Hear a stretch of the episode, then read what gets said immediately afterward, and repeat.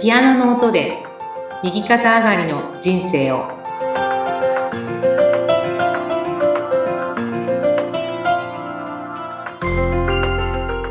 皆様こんにちは東ひかりですこんにちは、インタビュアーの山口智子です。えー、さて、ひかりさん、毎回ね、いろいろなテーマでお話ししていますが、今日はどうしましょうかね。そう私ちょっとね山口さんにお聞きしたいなと思っていてなんかこう、はいまあ、最近なんか困ってることっていうか、ありますかっていうあのですね、一番は、はい眠りが浅いっていうことですね。えー、なるほど眠りが浅いそう。もう、やっぱり完全に脳が、あーなんか疲れが抜けないな、活性化してるなっていうのがよくわかるんですよ。なるほどまあずっと興奮状態そうですね。だつまり、そういう交感神経が優位に働いてるってことですかね。 なるほど。めちゃくちゃそれって多いですよね。そう。周りも結構多くて、あ、結構皆さんそうなのね、と思って。そうですね。あの、交感神経、副交感神経でね、交感神経がガーッとこう勝っていくと、あの、もう興奮状態になっちゃって、緊張と興奮ですよね。うーん。で、こう、まあ、体も力が入ってるし、おー脳みそもこう、ぐるぐるぐるっていう感じ で、忙しい状態。あの、休まらないっていうような。ね、夜寝ても状態ですね疲れが取れないとか、途中で起きちゃうとか。はい。うなるーほん。ど、なるほど。途中で起きちゃうっていうの結構厳しいですよね。ねそうなんですよ。うーん。なるほど、なるほど。そうですか。うんありそうまですすねね。うん。あの、こう、最近の稲城真さんのコンサートのテーマで、うん。力を抜くっていうはテーマがあったんですね。あ。はい。あの、私もどっちかっていうと、こう、緊張体質で、すっごくこう、もともとこう、頑張るっていうね。うん。あの、で、気がつくと、結構力が入ってるんですよ。いろいろわかる。私もわかりますはい。あの、まあ、姿勢も綺麗にしとかなきゃとかね、あるじゃないですか、うんそういうのもね。でも、あの、最近、まあ、それにより、こう、コンサートでもすごく眠くなることが多くて、うん。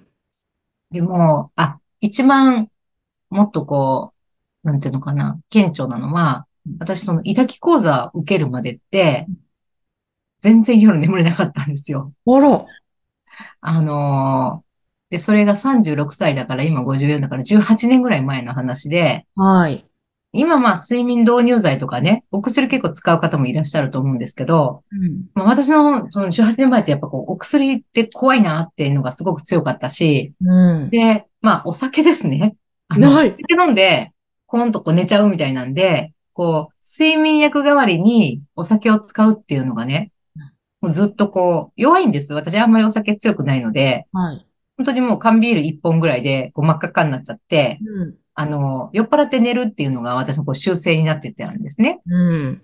で、あの、それこそお酒って切れちゃうじゃないですか。あの、夜中にね。あの、うんそうしたらこう起きて、あの、眠れなくなっちゃうっていうのね。あまりよろしくないパターンで すね。アルコールでって。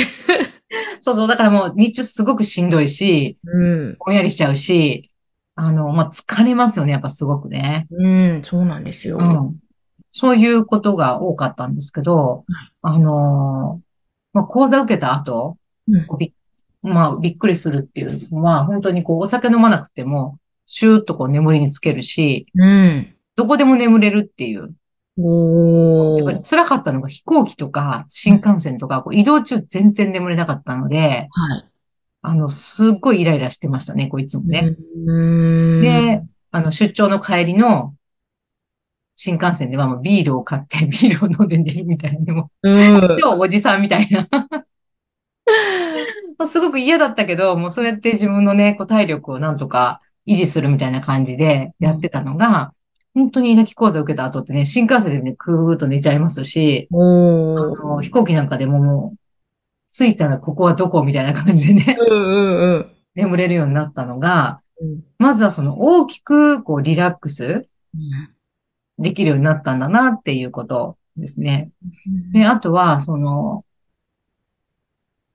整理してしまうっていうのは一つですね。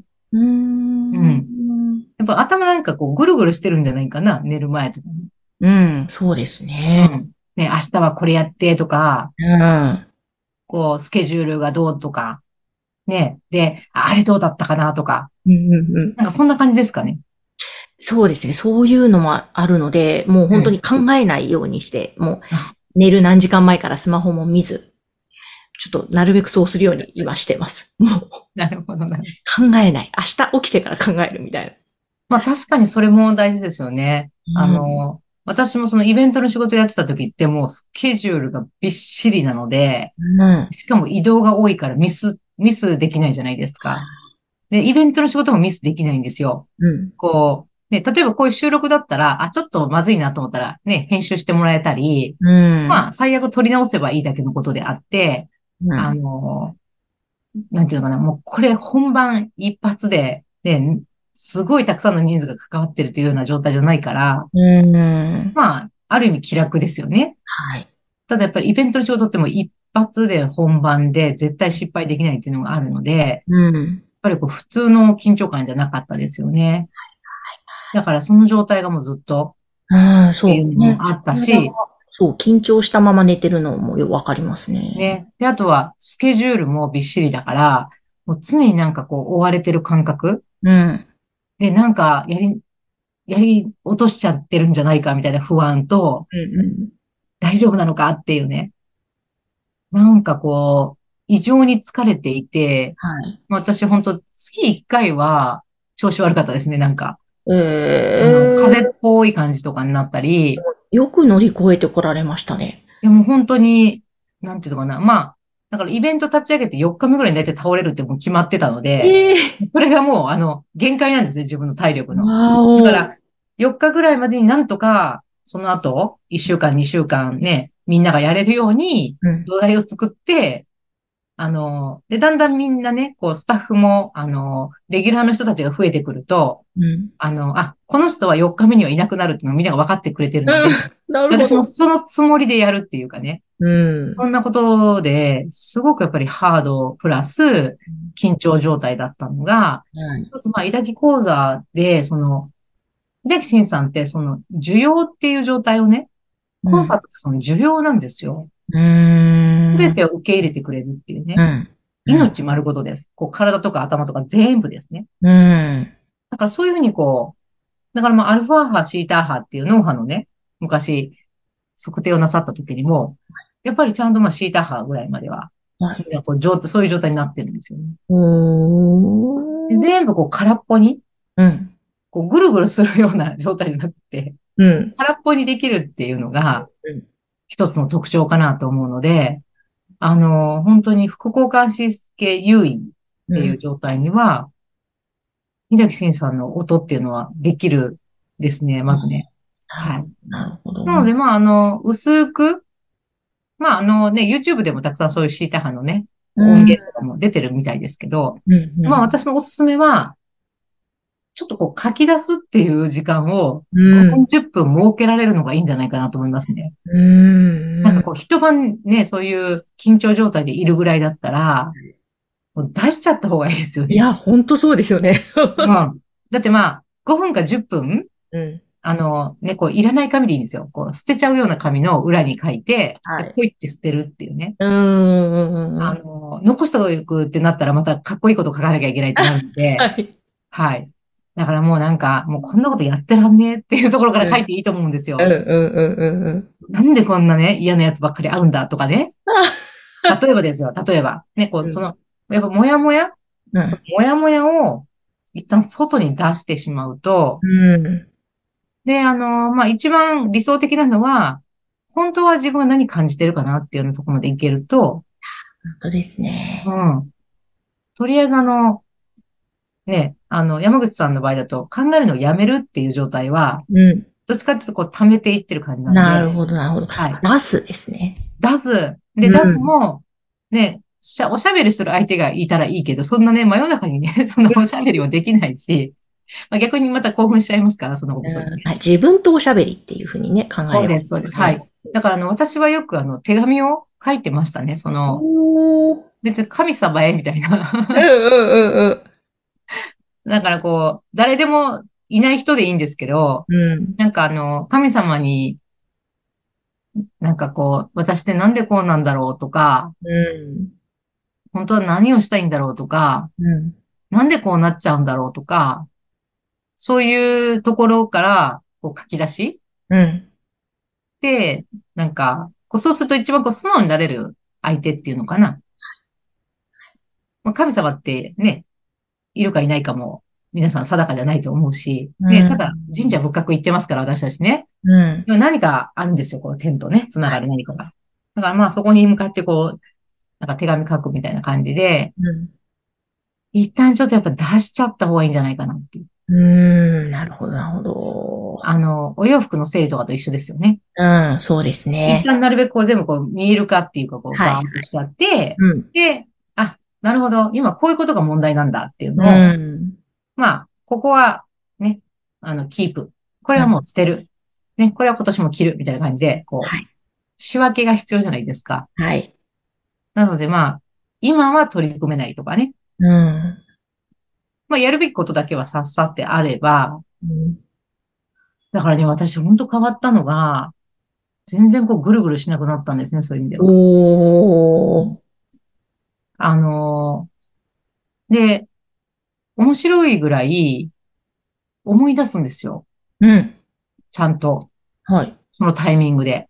おー。もちろんね、手帳は持ってるし、手帳にスケジュールは全部ねうん、書いていくんですけど、うん。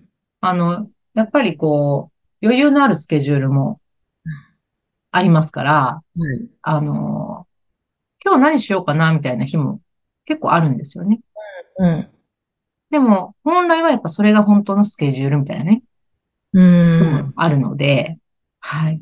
ななるほので、ど。まあ、あの、山口さんへのおすすめは、まあ、たまにイラキ講座を、いや、イラキ、ね、イラキ新先生の、まあ、コンサートにお越しになるのとか、うん。あとは、あの、まあ、コンサートは2時間ですからね。うん。